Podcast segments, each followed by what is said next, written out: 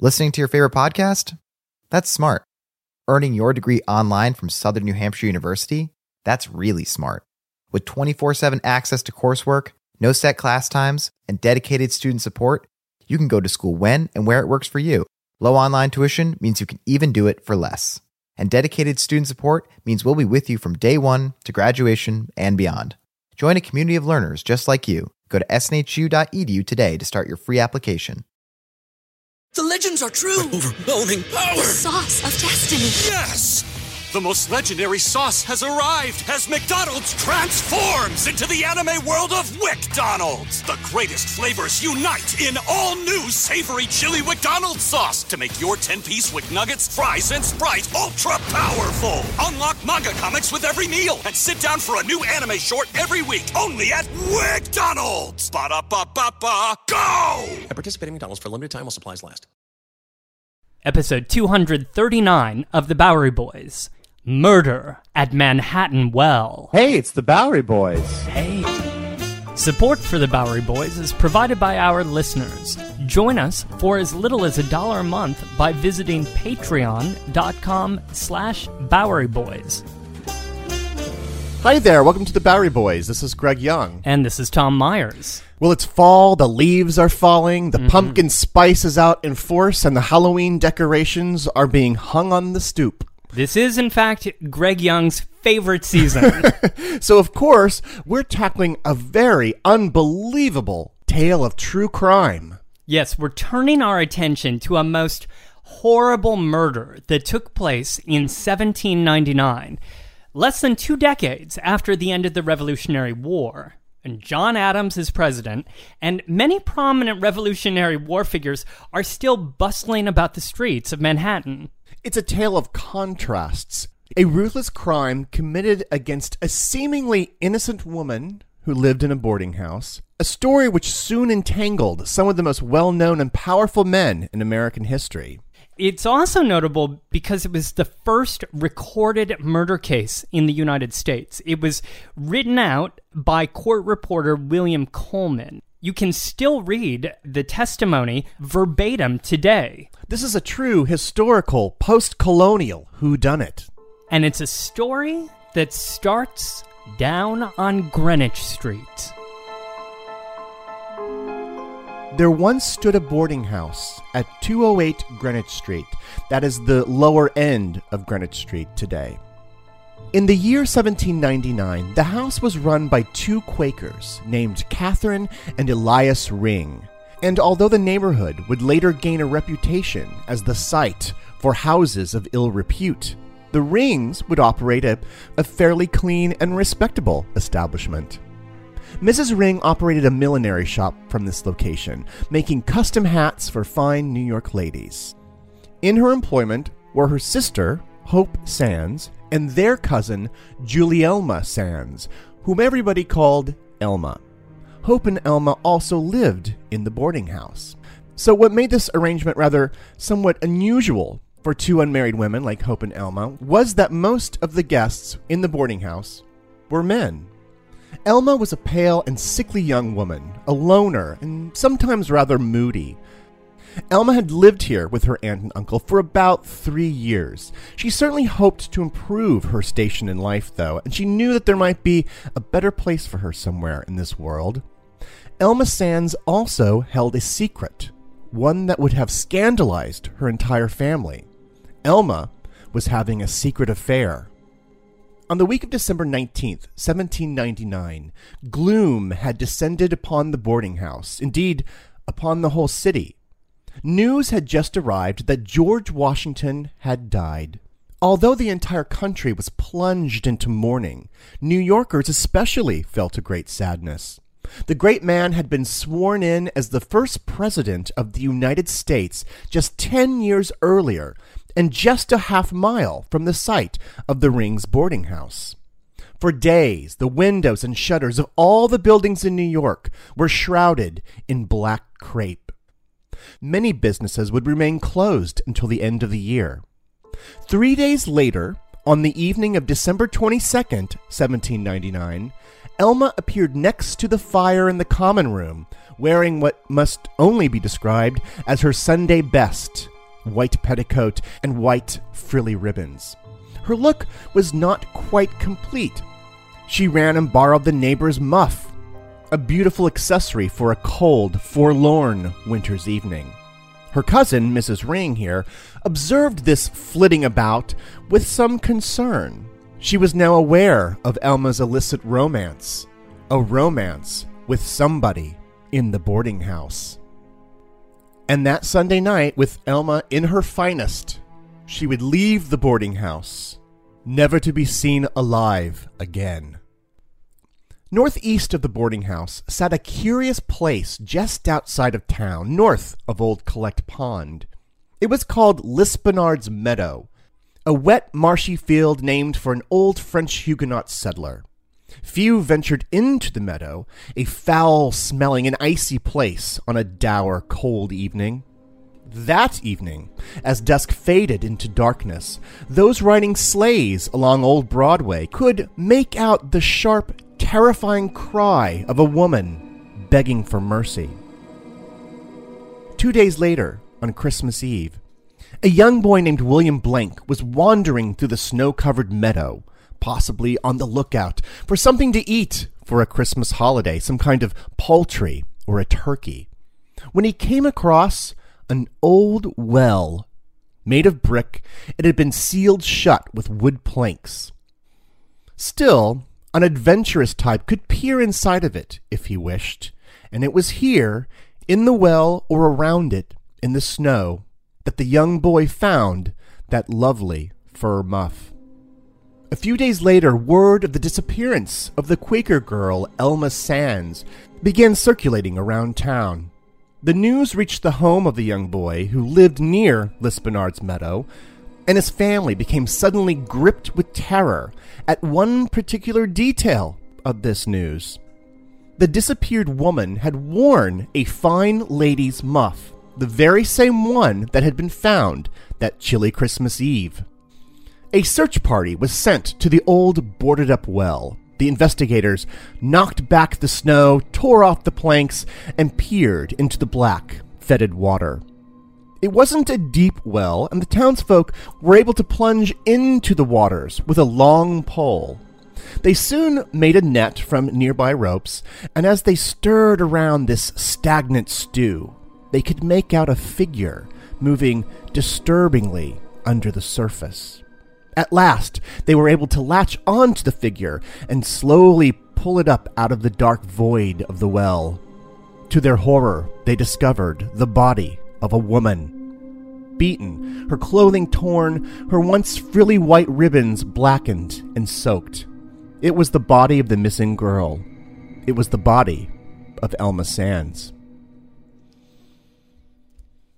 That was on January 2nd, 1800, when Elma's poor, beaten body was lifted up the well and through the meadow and down through town, carried on a piece of wood back to the boarding house. And there, the word spread rapidly that her murdered body had been returned. And so many neighbors pushed into the Ring's home to see for themselves that Elias and Catherine Ring lifted her body back out into the street and into the open air, and from here crowds could pass and they could witness the evidence for themselves. The crowds who passed not only included uh, curious neighbors, but also doctors who examined her, and and it wasn't it wasn't long before rumors started spreading around town who had been responsible for this terrible deed. Four days after her body was discovered, on January 6, a grand jury declared this an act of murder, and four days after that, on January 10th, another tenant at the Rings boarding house, Levi Weeks, was arrested and led off to jail, where he awaited the trial of the murder of Elma Sands. Wow. Well, Tom, let's take off our theatrical robes, our theatrical voices here. Do we have to cut the background music? Oh no no no! We're we're definitely leaving that. But I think it's time now that we've kind of set up the situation mm-hmm. here that we more formally introduce the people here. In fact, why don't we start with the victim here? Let's learn a little bit more about her. All right, so we're setting this up in Agatha Christie style, mm-hmm. right? Where we're going to now learn about all the people living in this house. Mm-hmm. Elma Sands was 22 years old at the time. She she grew up in upstate New York, but she had moved down to New York to live with her cousins. According to later testimony, her parents were still living, but they never actually married each other. Elma was a rather sickly and fragile type. She frequently stayed at home back at the boarding house with stomach cramps that she seemed to suffer for about a year before her disappearance. She initially lived in the front bedroom on the second floor of the boarding house, but later moved to the back room for the three weeks uh, before her disappearance. The back room of the second floor. Now, according to Mrs. Ring's later testimony, Levi had stated that Elma was also fragile emotionally, in even suicidal. Levi told her, quote, I heard her say that she wished she never had an existence. Now, Mrs. Ring would take that just to mean, you know, a silly thing that people say when they're upset or tired. But Levi said that he had also heard Elma say that if she had had laudanum, a poison, at her disposal, she would have swallowed it. However, by all accounts, the night of her disappearance on December 22nd, Elma seemed to be in a great mood. Might it have had something to do with this Mr. Levi Weeks? Perhaps Mr. Weeks, who was born in Greenwich, Massachusetts in 1776 and moved to New York to live with his brother Ezra in 1798, uh, before moving into the boarding house the next year in July, just five months before the crime, when he was 23 years old. Now, Levi was a seemingly well behaved young man. He was a carpenter who worked mostly for his, his brother Ezra, who was a very well respected architect and builder. So he worked all over town on these building projects as well as his brother's workshop. That's right. He would work um, in the workshop, he would work on site, even supervising other people at the construction sites. So Levi lived in the Rings boarding house. That's right. He had moved in in July. Now, the Rings, Elias and Catherine Ring, as you mentioned, they were strong Quakers. Uh, they kept their boarding house in the what was described at the time as the upper parts of Greenwich streets. Today, we would very much consider them to be the lower parts of the street. They were Elma's cousins, and Elma lived in their boarding house for three years according to Catherine Ring, and was treated as their child. So the Rings must be older? No, they were actually only in their late 20s. In fact, Catherine Ring was only 27 years old. So Elma lives with her cousins, Catherine and Elias Ring. Mm-hmm. And there is another cousin, though, in the house, right? Yes, that's Hope Sands. Hope is Elias Ring's sister. If you'd like, I can diagram this for you. she was Elma's cousin. She was a friend. She was a confidant. Sometimes she was the roommate in the boarding house. Hope Sands is such a melodramatic soap opera name. I think I, I think I saw her in Days of Our Lives. Like sands through the hourglass? yes. No, different Hope, different Sands. Now, Hope occasionally hung out with Levi. Um, she went with him on a date to a charity sermon. I mean, that's when you went on dates to charity sermons. Elma was supposed to go with them, but she had been too sick and it was too wet outside, so she stayed home. Hope also had suspicions that there was something going on between Elma and Levi. Um, she had actually walked in on them together in, in their bedroom. She even tiptoed up the stairs a few times to spy on Elma and Levi and see if there was something going on. And and there were others living in the boarding house as well, including a rather curious fellow named Richard David Croucher, who was from England. He had moved to the US in January of 1799. He was something of a loner, and he didn't eat with the group. He was not a boarder, just a lodger.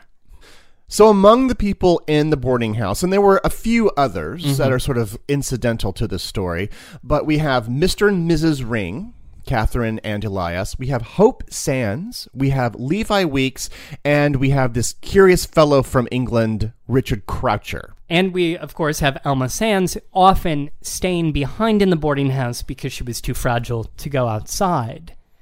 Now let's rewind a few months to September of 1799 when something notable had happened. In September, which they considered to be the sick season because this was a month in which yellow fever traditionally took its grip on the city, several inhabitants here of the boarding house had fled to the countryside up to the village of Greenwich, up to other places in the country to escape the sickness. That included Catherine Ring, who left the job of taking care of the boarding house to her husband Elias and to Elma. Levi and Richard Croucher also stayed behind at the boarding house. But Catherine, in an effort to escape the possible infections of yellow fever, escaped into the countryside up north. Yes, for six weeks. And during that time, with the moral compass away from the boarding house, it suggested that Levi and Elma started living together, quote, in the most intimate manner. Catherine would note when she got back home that they showed signs of attachment and that Levi was, was frequently in the room when she was sick. And for weeks. For, for Levi weeks? For, and for Levi weeks, Levi insisted on nursing Elma back to health he didn't want to leave her room at night, even though she she roomed with Hope. What if she needed a doctor in the middle of the night? Which brings us back to Richard Croucher, that other character, because he also stayed behind in September, and he also saw the relationship between Levi and Elma flourish. He testified later that he knew of them passing two entire nights together, and frequently they spent time together at all times during the night. Quote, I saw the prisoner come out of his room and pass the door in his shirt only. In his shirt only? In his, wow. Yes. You mean Levi wasn't wearing jeans? In his shirt only, Greg. Passing to his own room. Once, too, at a time when they were less cautious than usual, I saw them in a very intimate situation. Well, Levi seems to be in her room a lot, but he had his own room. Yes, and he shared his room with his apprentice, a boy named William Anderson. He would say that Levi had explained to him that he wasn't courting or especially affectionate for Elma. He was just spending time with her for the sake of conversation. But he also said that he witnessed Levi going to Elma's room late at night dressed only in his shirt, and sometimes spending the night there. But back to the crime in December of 1799. Do we know that these two were planning on getting married or eloping or escaping?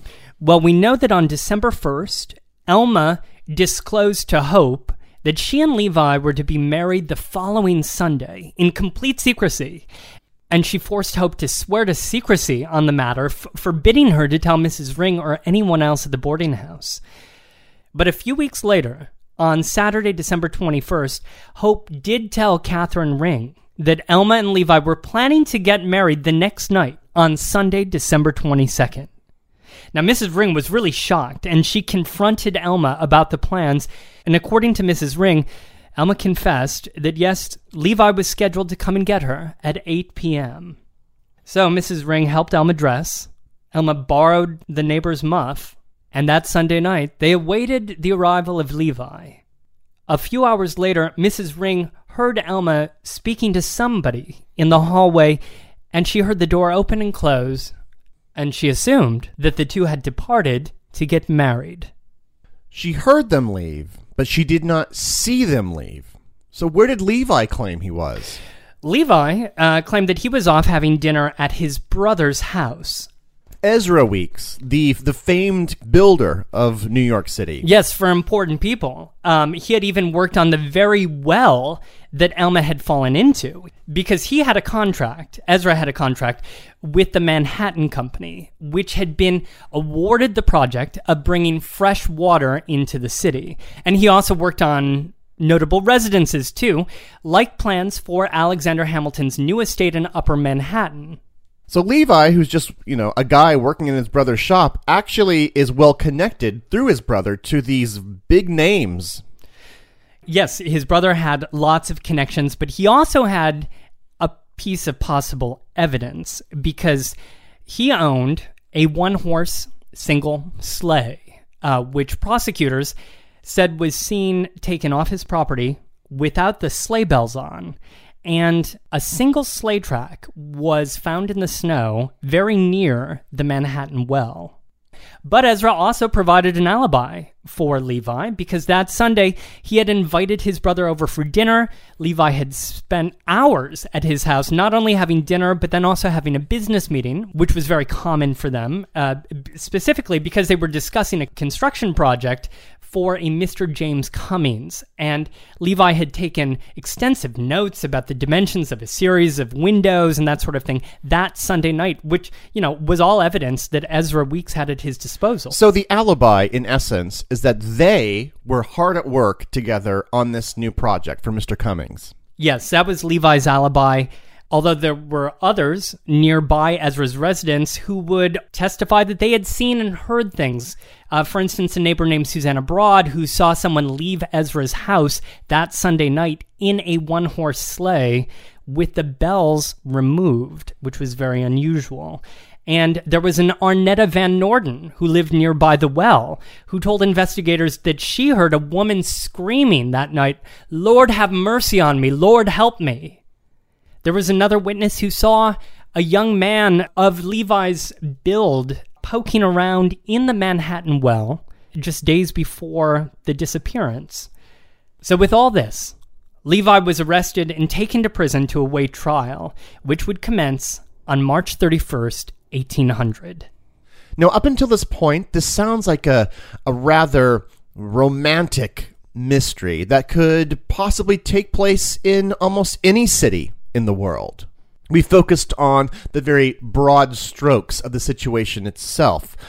However, this story is about to get real because this trial would involve two of the biggest personalities in New York City and would take place in one of the most important spots.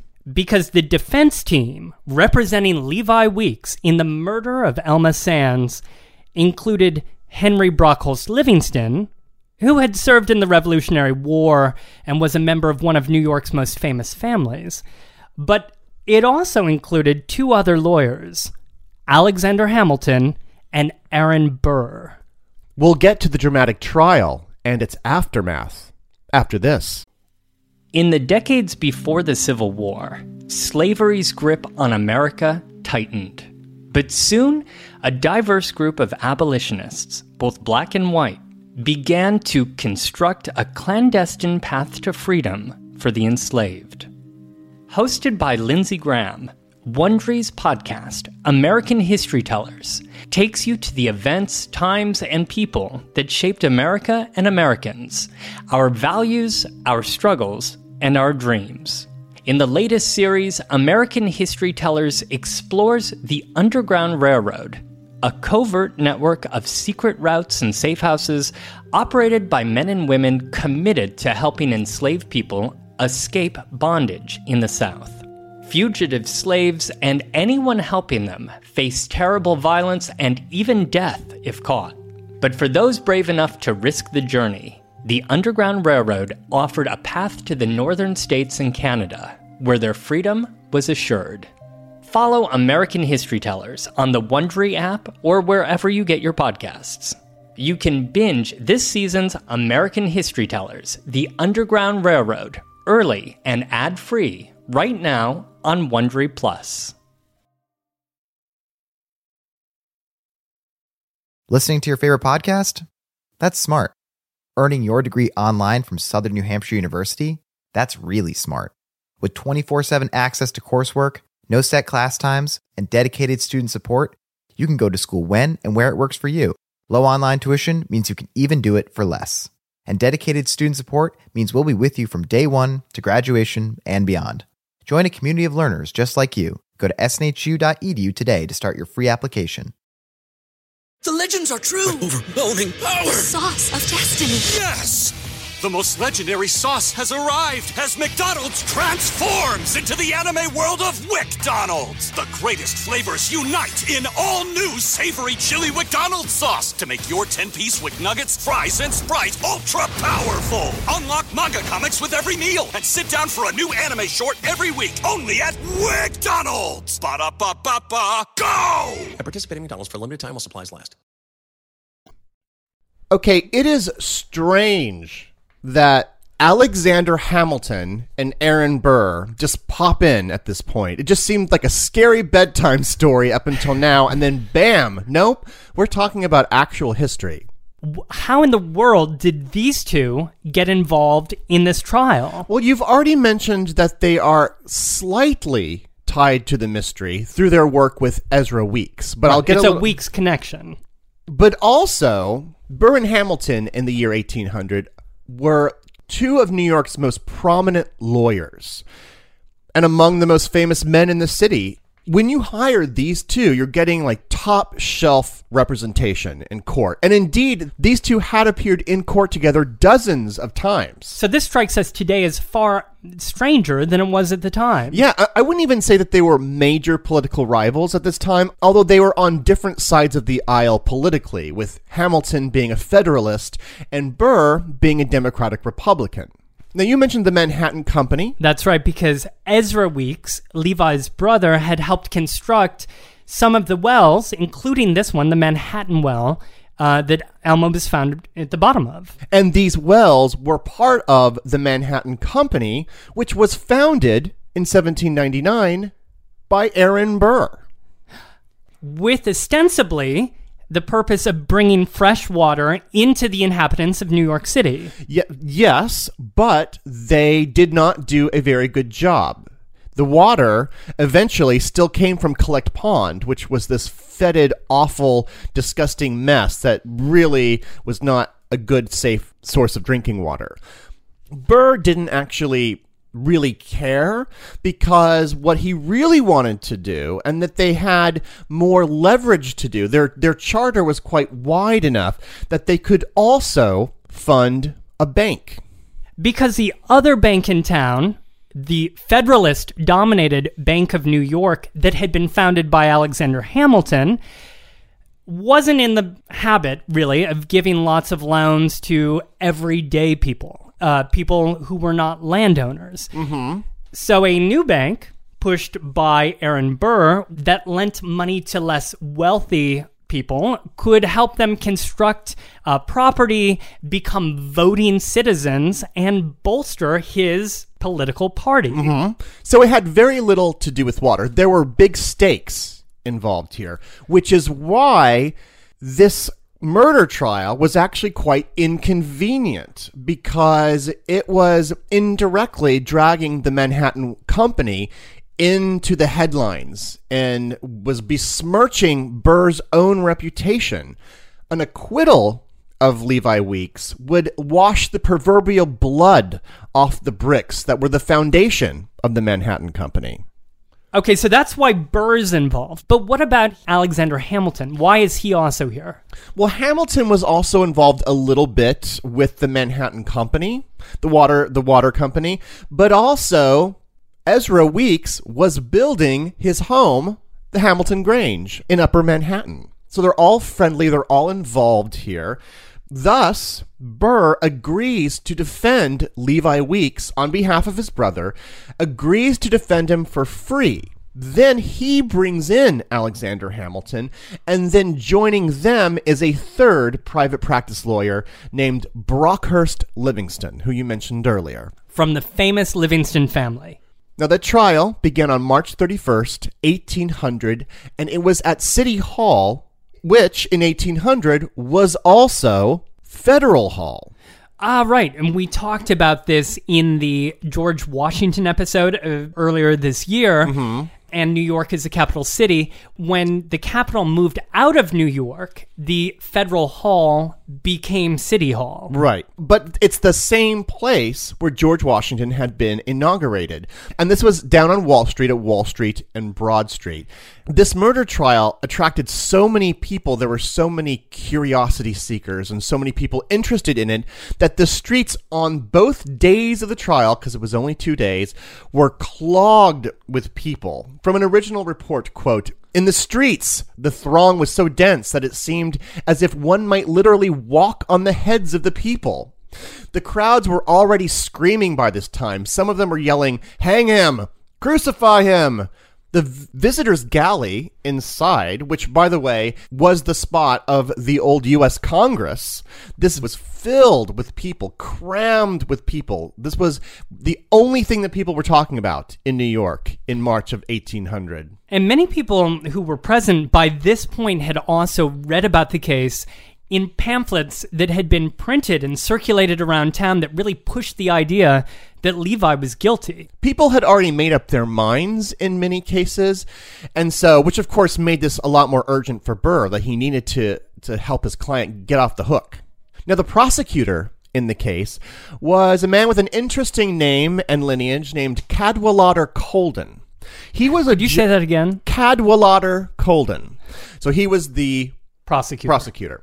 So the morning of the trial, Levi is sworn in, and then they, at that moment, chose the jurors, which is kind of an interesting way they used to do it back then. The clerk then addressed the jury, and I wanted to read a couple excerpts from the opening statement because it's very dramatic.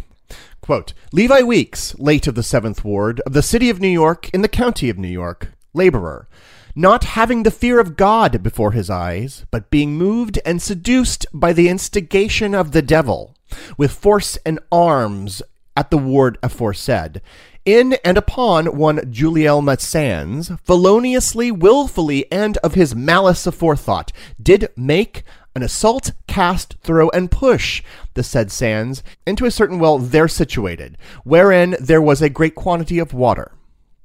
Colden then stood up and made another statement. The deceased was a young girl, who, till her fatal acquaintance with the prisoner, was virtuous and modest, and it will be material for you to remark. Always of a cheerful disposition and lively manners, though of a delicate constitution. We expect to prove to you that the prisoner won her affections and that her virtue fell a sacrifice to his assiduity. Then, after a long period of criminal intercourse between them, he deluded her from the house of her protector under a pretense of marrying her and carried her away to a well in the suburbs of this city and there murdered her. So this was Colden's opening statement. Did he then produce some witnesses? Right, so that entire day were witnesses that he presented to vividly paint a picture of an immoral, lustful relationship that had gone wrong. The first person to take the stand was Catherine Ring, Miss Ring herself. Interestingly, by the way, because they were Quakers, they didn't have to swear on a Bible. Because they uh-huh. didn't believe in that. Now, a lot of the recounting that you did earlier in the show came from a lot of this testimony, so I won't repeat it. But it's interesting the kinds of things that were focused on. For instance, her testimony and the questioning came down to whose footsteps she heard on the steps inside the boarding house, and whether Elma had followed Levi out that particular evening. So that even the sound of the hollow staircase and the, the big thick door mm-hmm. comes into a lot of consideration during this. Another quote, which you had earlier said that Levi believed that she might be suicidal and that she might drink some kind of a poison. That's right. He also said to her, and she repeated this on the stand, quote, Mrs. Ring, it is my firm belief that Elma is now in eternity. Therefore, make yourself easy, for our mourning will never bring her back. Levi thought she was in eternity, Well, he already was assuming that she was dead. that she had killed herself. Yes. Now, the reason that she was bringing these things up, of course, her testimony seemed poised to paint Levi as almost comically guilty and was clearly trying to, and not doing a very good job of it, trying to cover up the crime. And so afterwards, husband Elias went up on the stand, as did Hope Sands. So the rings, including Hope Sands, are all painting a picture of Levi as guilty. That he's got something to hide, definitely. That is the case that the prosecution is making, and was only further enhanced late in the day with the testimony of Richard Croucher, the other boarder. Oh, the British man. Yeah, I mean, he kind of even goes further in his assertions and his speculations. It also seems like neither Levi nor Elma liked Richard Croucher very much because he's very bitter. At one point, he says, quote, she thought he was an Adonis. Hmm. That first night's testimony lasted until past 2 in the morning. So from 10 a.m. to 2, Two in the, mo- morning. And that's because I guess they expected that the whole thing could be wrapped up in one day, as, Yeah. as trials really usually just took one day. They didn't have these mega cases back then. So you can imagine the attendees here all stumbling from City Hall there onto Wall Street and these dark candlelit streets. so everybody leaves the courthouse at 2 o'clock in the morning. Not not everybody. The jury still stays at City Hall throughout this whole period. They spent the night at, at City Hall. They weren't allowed to leave. They weren't allowed to see the outside world until this case was over. Well, the following day, Colden completes his prosecution with bringing up various doctors to report on the on the body. These are doctors who had examined the body, some of them uh, on the street at Greenwich, but others um, in the laboratory and had actually performed an autopsy, partially to see if she was, in fact, with child, because there had been rumors circulating that she was bearing Levi Weeks' child. These were not confirmed. She was proven to have been not pregnant at the time. Well, I would say that most of the testimony from these doctors wasn't what we would call exact mm. or even accurate. And in fact, Burr and Hamilton knew this and pretty much destroyed most of the testimony of these doctors in the cross examination. For instance, one doctor reported on the marks that were on a victim's neck that perhaps she was strangled to death. The defense dismantles this with other testimony, then is very helpful in pointing out that the doctor who had testified on these marks, a man named Richard Skinner, well, I mean, in reality, he was just a dentist surgeon and wasn't a real doctor. So how would he know? So the prosecution's medical case then that Levi had strangled her and then thrown her down the well was falling apart. In fact, everything seemed circumstantial. By Colden's own admission, quote, circumstantial evidence is all that can be expected, and indeed all that is necessary to substantiate such a charge. So he didn't do a fantastic job. So wait, all these other people are testifying. What about the testimony of Levi Weeks himself? He never takes the stand throughout the whole trial because uh, back then they didn't deem the testimony of an accused murderer as being sound testimony. Interesting. So all Hamilton and Burr had to do was introduce reasonable doubt into this case.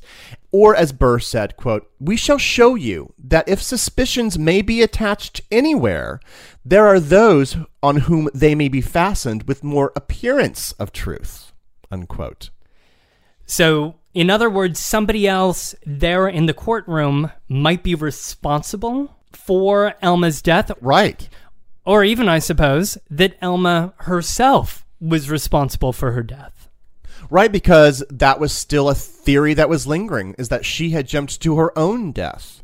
They also looked into the community itself, whose ire at Levi Weeks had been drummed up by all of these reports that had been floating around, right? These these pamphlets that people had been passing amongst each other. So they thought, well, if Levi hadn't done it, then why was this individual who had made these these pamphlets, why was he so intent on placing the blame on Levi Weeks?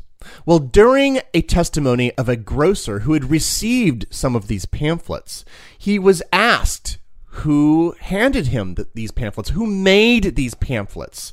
And he proclaimed that the man was named Richard Croucher. And so Richard Croucher, Richard Croucher, the same the British man who was living at the Rings boarding house. yes, he had manufactured the pamphlets.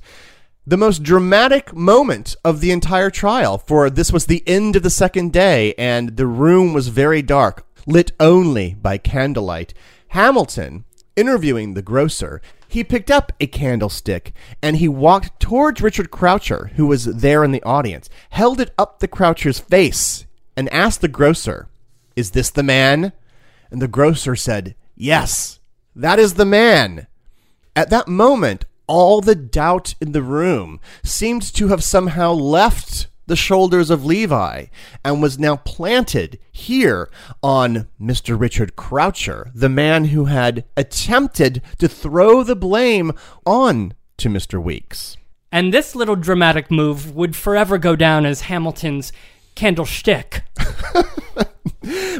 Everyone was exhausted by this point. Uh, Colden, who Shtick of it. they were shtick of it. Colden was exhausted. He knew he was losing the trial, the prosecutor. He asked that they adjourn for the day and come back, because it was well past midnight, and come back the next day for a third day. Making the jurist sleep again at City Hall Right. for a second night. Right, but the judge declared, quote, Two nights passed in this manner might make some of them sick and prevent a determination. So he said, no, it has to end tonight. Hamilton rose to give a closing statement, but with flourish said, Your Honor, if it please you, we relinquish our closing argument. The merits of our case are such that they require no summation.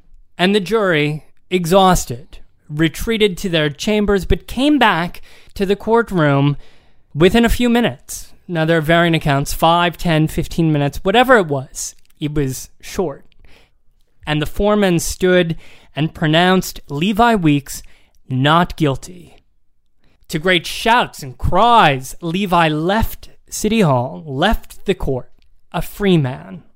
But the city was stunned. Remember that the, the crowds had already convicted Levi on their own, and even the Ring family, where, where he lived, had turned against him.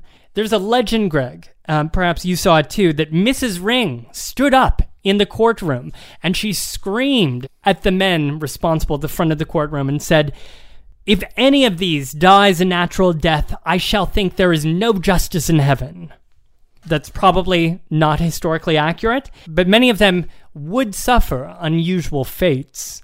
And it certainly put Levi in an uncomfortable position. His reputation had been dragged through the mud. Oh, the entire city was against him, and in fact, once these pamphlets would come out, you know, offering an entire transcript of the trial, especially William Coleman's, which came out a couple weeks later on April 14th, people could read all the testimony and Levi had a very difficult time living in the city. He first lived with his brother for a while, uh, but then moved to live with his parents in Deerfield, Massachusetts. Uh, but from there, he wandered off first to Cincinnati, uh, then to Kentucky, and finally he settled down in Mississippi, living in uh, Natchez, Mississippi. And there he would sort of rebuild his career as an architect. He married a woman named Anne Greenleaf. They had four children. He went on to design and build residences, and he he died there in 1819 at 43 years old. His house there is, is even a historic landmark. Well, and his brother would continue his long and distinguished career in New York, uh, designing prominent buildings. He constructed and ran hotels. He was a hotelier. And it's also believed that he was involved in the construction of Gracie Mansion. So Ezra Weeks went on to do great things. Whatever happened to the Ring family? Well, their boarding house um, had become so infamous that they had to give it up. Elias Ring went on to work as a mechanic, but it seems that he struggled with drink. He was kicked out of the Quaker church where they belonged. They hit hard times and they moved on, finally settling down in Mobile, Alabama, uh, where he would soon thereafter die of yellow fever. Wow, so everything really does go south for everyone here. Well, Catherine and Hope would actually move back up north, Greg. After Elias's passing, they moved back up to upstate New York, where they lived for the rest of their lives. And whatever happened to Richard Croucher? Well, about three weeks after the trial, Richard had remarried and was in the process of moving from the boarding house where he had been living to his new home, where he'd lived with his wife and with their 13 year old stepdaughter. Well, about three weeks after the trial, he had asked his stepdaughter to help him move his possessions from the boarding house to their new residence. He took his stepdaughter back to the boarding house, up to the third floor, and there he raped her. For this, he was put on trial, convicted, and rightfully called a monster in the press. But after serving three years of his life term, he was granted a pardon by Governor Clinton on the condition that he immediately leave the country and go back to England. But instead, he ran off to Virginia, where he swindled some more people. He was convicted again, and he was finally shipped back to England. So a genuinely bad guy here, but never convicted of the Elma Sands murder. No, though there are some um, who believed that he really was responsible for Elma's murder. Without giving too much away, there is a book that we both read by Paul Collins called Duel with the Devil, which makes a convincing case that Croucher might have had more to do with this crime than was publicly suggested by the attorneys. Well, speaking of attorneys, Alexander Hamilton and Aaron Burr were a little bit more familiar with what happened to those two. There are thousands of books, in fact, even a musical you can see um, that covered their subsequent careers, their personal struggles, ordeals, their various destinies. In 1800, Burr would help Thomas Jefferson win the presidential election and would serve, of course, as his vice president. All the while, the enmity between Burr and Hamilton, of course, would deepen. And fast forwarding a couple years, Burr charged Hamilton with slandering his name in June of 1804, which led to their duel on the morning of July 11th, 1804, across the river in New Jersey. Now, we know what happened here. We have an entire podcast on what happened. Hamilton shot into the trees, and Burr shot Hamilton. Hamilton died the next day, July 12, 1804, leaving his family in a dire financial situation. And Burr found himself quickly a pariah in his town. He left New York, leaving behind his mansion, his possessions, and all of his debts. He would live in various places, including Paris, uh, where he found himself penniless, moved back to New York City, where he rebuilt a law career and died at the age of 80 in 1836. And Brockholst Livingston here, the third defense attorney, would be nominated for the Supreme Court by Thomas Jefferson. Right, and would serve there until he died in 1823. Remember court reporter William Coleman, who mm-hmm. took down the notes, who transcribed all of the testimony that we both read, that anybody can read today. Soon after the trial, he was chosen by Alexander Hamilton to lead his new Federalist newspaper, the New York Post, which he did. He served as its editor and did a, you know, and had a very distinguished career. As for Cadwallader, old Cad. Colden, 18 years after the trial, Mr. Colden would become the mayor of New York City. Well, and as for those wells, right? As for the Manhattan Company, uh, they would definitely embrace, as you suggested, their non water related aspirations. And many years later, eventually be known as the Chase Manhattan Bank. The Chase Manhattan Bank is the old Bank of the Manhattan Company. That is correct. Founded by Aaron Burr. So when you go into a Chase Bank, a bank vestibule to use an ATM machine, you are in essence using the same company that built the well where Elma Sands died. That's right. That well, which was located, as you mentioned, in Lispenard's Meadows, would be staked out, divided up into lots, and sold off. In the process, creeks and springs would be lost, they'd be buried over, leaving really only the name Spring Street behind as a reminder of its bucolic past. The only evidence that a spring was ever here. But what happened to the well itself? Well, I think that in all of that reworking and leveling of the land, the well would be covered up. It would be buried, really. The story would be remembered because this was such a notorious murder story. It'd be remembered around anniversaries, the well would be remembered, but then it would be sort of lost again. In the 1950s in 1957, a Times journalist named Meyer Berger revisited the scene of the crime. He he was trying to hunt down the well walking along Spring Street. He wrote a fantastic piece, which I'm sure you'll link to on the blog, colorful piece about trying to find the place of the crime. He didn't really know where it was. There was a there was a play produced in the 1970s called Alma at La Mama, which imagined William Coleman trying to, you know, print a tell-all about the incident. But it would be in the 1980s when the owner of the Manhattan Bistro at 129 Spring Street started digging around in his basement, digging out a new wine cellar, and came across a brick wall and hauled out dirt and basically excavated the old Manhattan well. Wow, it was in the basement of this property the entire time. Covered up for nearly two centuries. So now, here in the 1980s, Spring Street is, of course, in Soho, the fashionable artist district, which would become a retail district. We have a whole show on this, which we released a few months ago. And for decades, while it served as a restaurant, members of the waitstaff complained about sometimes feeling the presence of somebody, like like somebody else was around, like there was a a spirit um, who had perhaps never left the premises or or perhaps had been released into their restaurant. The restaurant has since been replaced by a clothing shop called COS, and notably, they have preserved the well in their basement, and it's now surrounded by upscale male clothing. And thousands of shoppers go up and down Spring Street every day. This is still a very, very bustling area. Thousands go by this area never knowing the story of Elma Sands and the mystery of the Manhattan Well. For more on this, including links to the actual testimony taken down by William Coleman, visit our blog, BoweryBoysHistory.com, where we'll have a post with more information about this most notorious murder. This is the beginning of our month of mystery. So, our next two shows will have spine tingling themes to them. We encourage you to check us out on Facebook, Instagram, and on Twitter at Bowery Boys.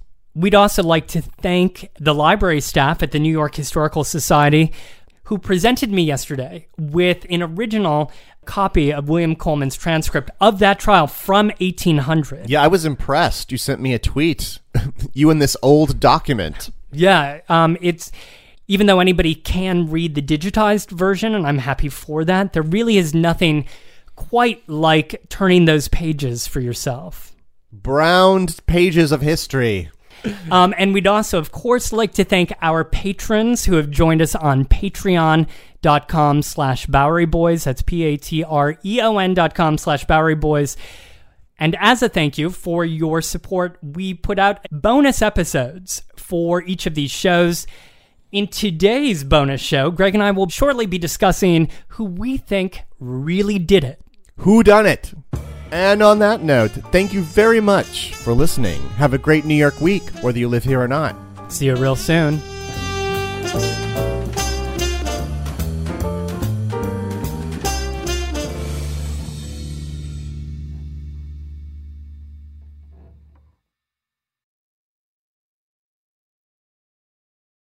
The legends are true. Overwhelming power! Sauce of destiny. Yes!